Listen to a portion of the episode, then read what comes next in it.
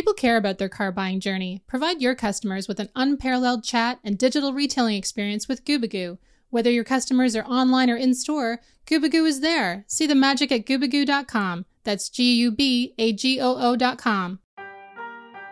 Welcome to Daily Drive for Friday, January 27th, 2023. I'm Jamie Butters, Executive Editor of Automotive News, joining you live from the floor of the NADA show in Dallas. And I'm Kellen Walker. Today on the show, Ford weighs changes to EV dealer rules.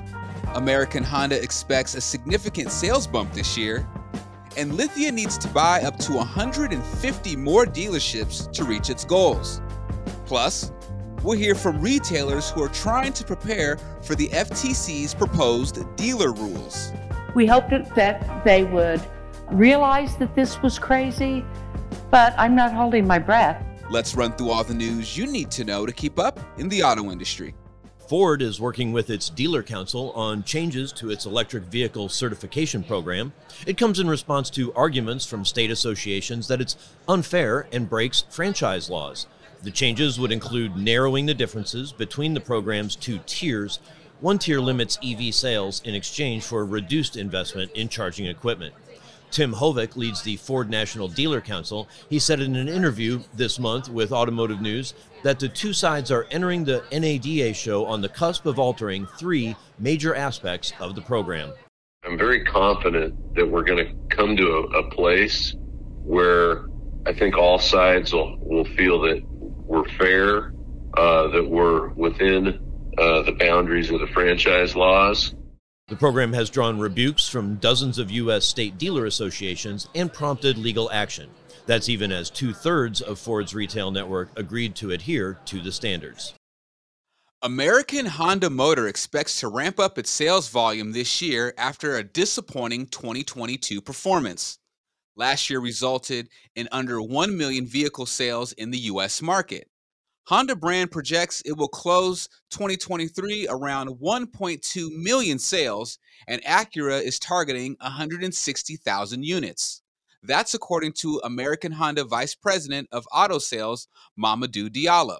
During a media briefing earlier this week, Diallo will soon step into the expanded role of American Honda Senior Vice President of Auto Sales when Executive Vice President of National Operations Dave Gardner retires at the end of March. He called the year that just ended frustrating and said consecutive challenges prevented production of consistent supply. Lithia Motors will need to acquire 100 to 150 more dealerships between now and the end of 2025 to reach its goal of $50 billion in annual revenue that year. That's according to CEO Bryan DeBoer, who spoke Thursday at Auto Team America's dealer forum in Dallas. He says some acquisitions could come outside the U.S. As we start to reach some of the, the ceilings of what our manufacturers uh, will partner with us on domestically, we have, to, we have to start putting our oars into different waters because we probably have three to seven years of growth with most, most manufacturers before we start to cap out. He says Lithia is currently generating around $28 billion a year. In addition to the acquisitions, DeBoer said he expects revenue will come from Lithia's digital retailing platform Driveway and its Green Cars marketplace for new and used electric and hybrid vehicles. And Nikola has unveiled its new global hydrogen energy brand that will serve as an umbrella for the zero emission truck company's production and distribution of hydrogen. The new brand is called Hyla Nikola president Carey Mendes says in order to fuel Nikola's hydrogen fuel cell electric trucks, the company and partners need to find a way to develop the necessary hydrogen supplies and infrastructure to support the demand. He says that's the role Hyla will fill. And those are today's headlines. Jamie, I'm there with you in spirit in Dallas at the NADA show. How is it looking so far? And what's the vibe from dealers? Surprisingly good. The attendance is great. There's a lot of people here. Uh, there's a lot of good energy. You know, dealers are facing a lot of challenges. Things are going to get a lot harder than they have been the last couple of years, but they all seem really enthusiastic and, and e- eager to get on with it. That's good. Uh, coming up, we'll hear from dealers who are gathered this week in Dallas about how they're bracing for the FTC's proposed retail product rules. That's next on Daily Drive. Dealers, especially have, you know, over the course of the last two years, have proven even more essential. Of course, they were right. deemed essential by the government, even more essential from a consumer standpoint. You know, nothing stands still when you're in the car business. And if you're a dealer, like Jason Stein just told us, you should feel good about the future. You know, that's so true, Mark. And, and there's so much noise out there. So if you're an owner, a general manager, you're in sales or in service, how are you supposed to help your business thrive? Well, look no further. I'm Mark Spoto. And I'm Elliot Shore. And we host the Walk Around podcast powered by JM&A Group. We talk to leaders who are influencing the automotive landscape today and we promise you will learn something new with every episode. That's a sure thing. I see what you did there. You like that? Well, we'll talk about it. Okay. Well, anyway, you can check us out on Apple Podcasts, Spotify, YouTube, or whatever platform you're listening to. Just search the Walk Around Podcast. People care about their car buying experience, and so do we. Provide your customers with an unparalleled chat and digital retailing experience with Gubagoo. Gubagoo is the leader in conversational commerce for the automotive industry. Our fully managed live messaging services instantly connect consumers to dealers anytime and anywhere through live chat, text, video, and more. Integrated with our fully managed chat, Gubagoo's virtual retailing platform enables consumers to buy cars online directly from the dealership's website through multiple channels.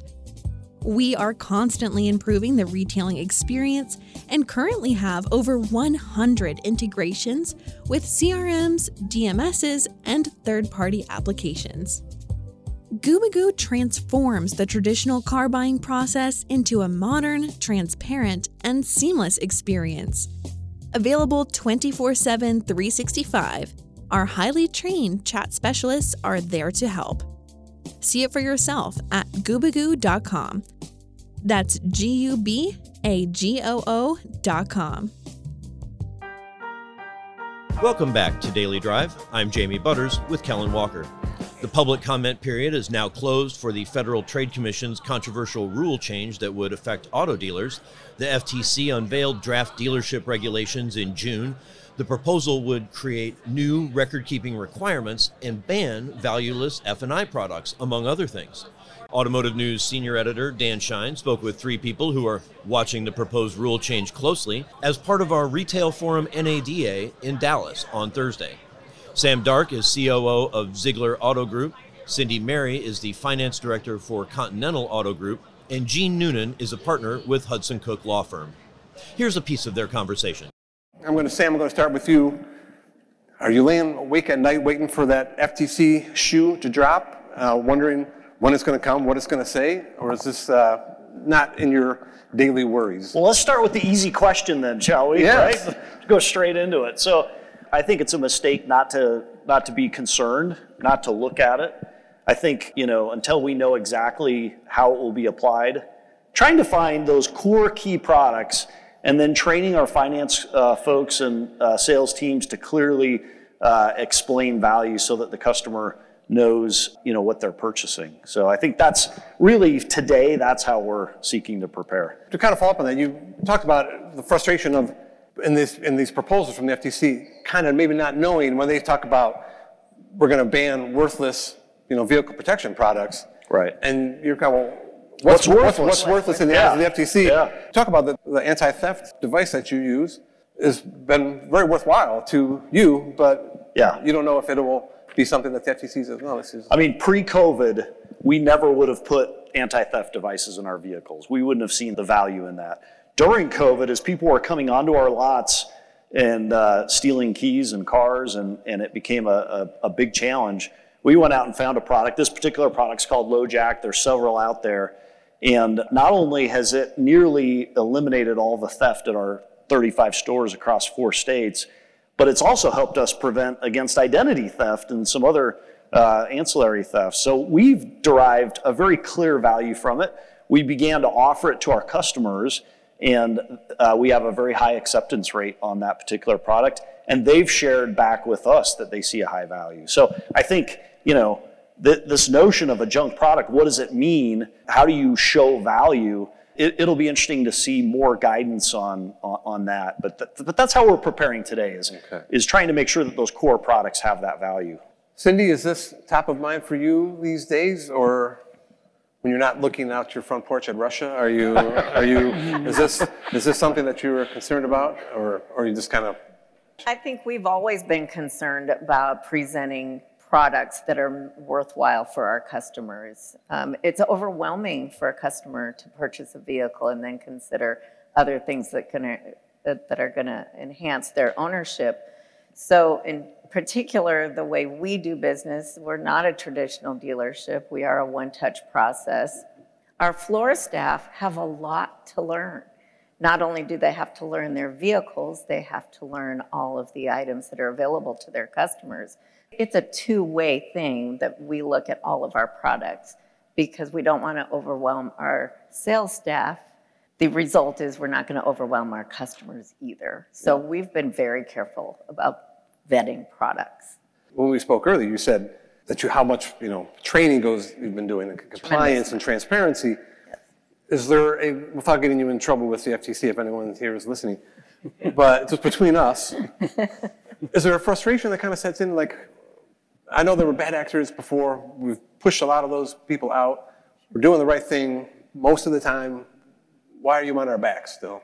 In relation to the junk fees, probably not. I mean, I think you know that's always been at the forefront of our processes and how we put things together. But as far as the FTC coming in and starting to dictate processes, we've already worked.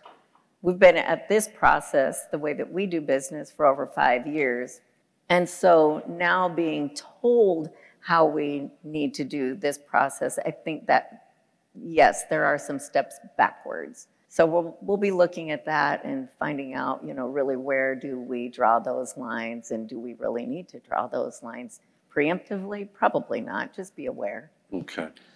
Ms. Jean? Yeah, let me follow up on Cindy's yes. point there because both Cindy and Sam have made excellent points. The frustrating thing here is that everything the Federal Trade Commission is concerned about is already illegal. It is already illegal. That's right. Yeah. What this rule does are two things that are not particularly helpful. One is no matter how technical the violation, a dealership can be fined for up to $50,120 a day for each violation or each occurrence. And it lays on all sorts of paperwork and compliance burdens and consumer micromanages the consumer interaction in a way that only a pointy headed lawyer at the FTC, many of whom are my friends because I was there a long time and ran that division, would think up. They think that they know how the process works, and so in their minds, They've created a system that will make it very hard to sell voluntary protection products or and they've over defined uh, what an add-on product is. So one of the things, just as an example, a requirement that you put on your website and on mobile apps and banner ads, any internet advertising, a list of your add-on products and what they cost eh, okay, if you really believe that people are going to, it's important for consumers to shop, that they're more interested in shopping for key fob replacement than they are for their vehicle, go ahead, put that on your website. Most websites can absorb that. Mobile apps, banner ads, internet sites that you don't control. Well, here's the thing they have defined add on products to include just not all the voluntary protection products and F&I products that we think of. But anything a dealer puts on the car that didn't come from the manufacturer. So floor mats, trailer hitches, pinstriping, running boards, bolts. Matter of fact, I went on the Ford Auto website and counted the number of ancillary products. I didn't even go over to Lincoln because I'd gotten over 2,500 when I was still on the, on the uh, Ford site. So try putting that on your mobile app and keeping all those prices up to date. This is craziness. And, you know, we hoped in our comments, the comment period is closed now, so we've had our say. We hoped uh, that they would realize that this was crazy, but I'm not holding my breath. Anyone, anyone here holding your breath? I like the way you sugarcoat things, Jean. That's why you're on this panel. I'm like sorry? it. the way you sugarcoat things. I re- Speak your mind for once up here, Jean. Well, you know, I'm not, no, I'm, I'm known for being a, That's why we're here. That's why we're here. So, tell me a little bit about your FTC background. You were there. How long were you there? I was there 14 years. I went there right out of law school. I went there because they had passed a law. Well, I was a consumer protection advocate. I, I still am, I would say. I went there right out of law school, began enforcing the Equal Credit Opportunity Act and the Fair Credit Reporting Act having to do with privacy and accuracy. They kept bumping me up, and before I knew it, I was running the division of about 50 lawyers, and plus another 10 around the country, and setting the agenda, working on rulemakings, working on enforcement actions, commenting on regulations, developing educational material for businesses and consumers, and going out and speaking to find groups like this. And I would say that the FTC was a very sensible place, not because of me, although, no, a, a very sensible place. It was a bipartisan commission, no more than three people of the same party, and most of the votes were unanimous. Uh, it meant that people talked to each other and, and worked out differences, supported the staff, gave the staff good direction, and now we have ideologues that are making really poor decisions, really poor decisions. And so that kind of breaks my heart a little bit. Jean Noonan is a partner with Hudson Cook Law Firm. Cindy Mary is the finance director for Continental Auto Group, and Sam Dark is COO of Ziegler Auto Group. They spoke with our own Dan Shine on Thursday at the Automotive News Retail Forum NADA in Dallas. That's Daily Drive for today. I'm Jamie Butters. And I'm Kellen Walker. Thanks to Automotive News coordinating producer Jake Neer, as well as our own Michael Martinez, Carly Schaffner, Christian Strakalitis, and John Hutter for their help on today's podcast. You can get the latest news on the FTC's proposed dealer rules, news from the NADA show in Dallas, and everything happening in the auto industry at autonews.com. Come back on Monday for more of our coverage from NADA and a conversation with Cox Automotive Chief Economist Jonathan Smoke from the show floor. If you enjoy the podcast, remember to like, leave a review, and subscribe so you never miss an episode.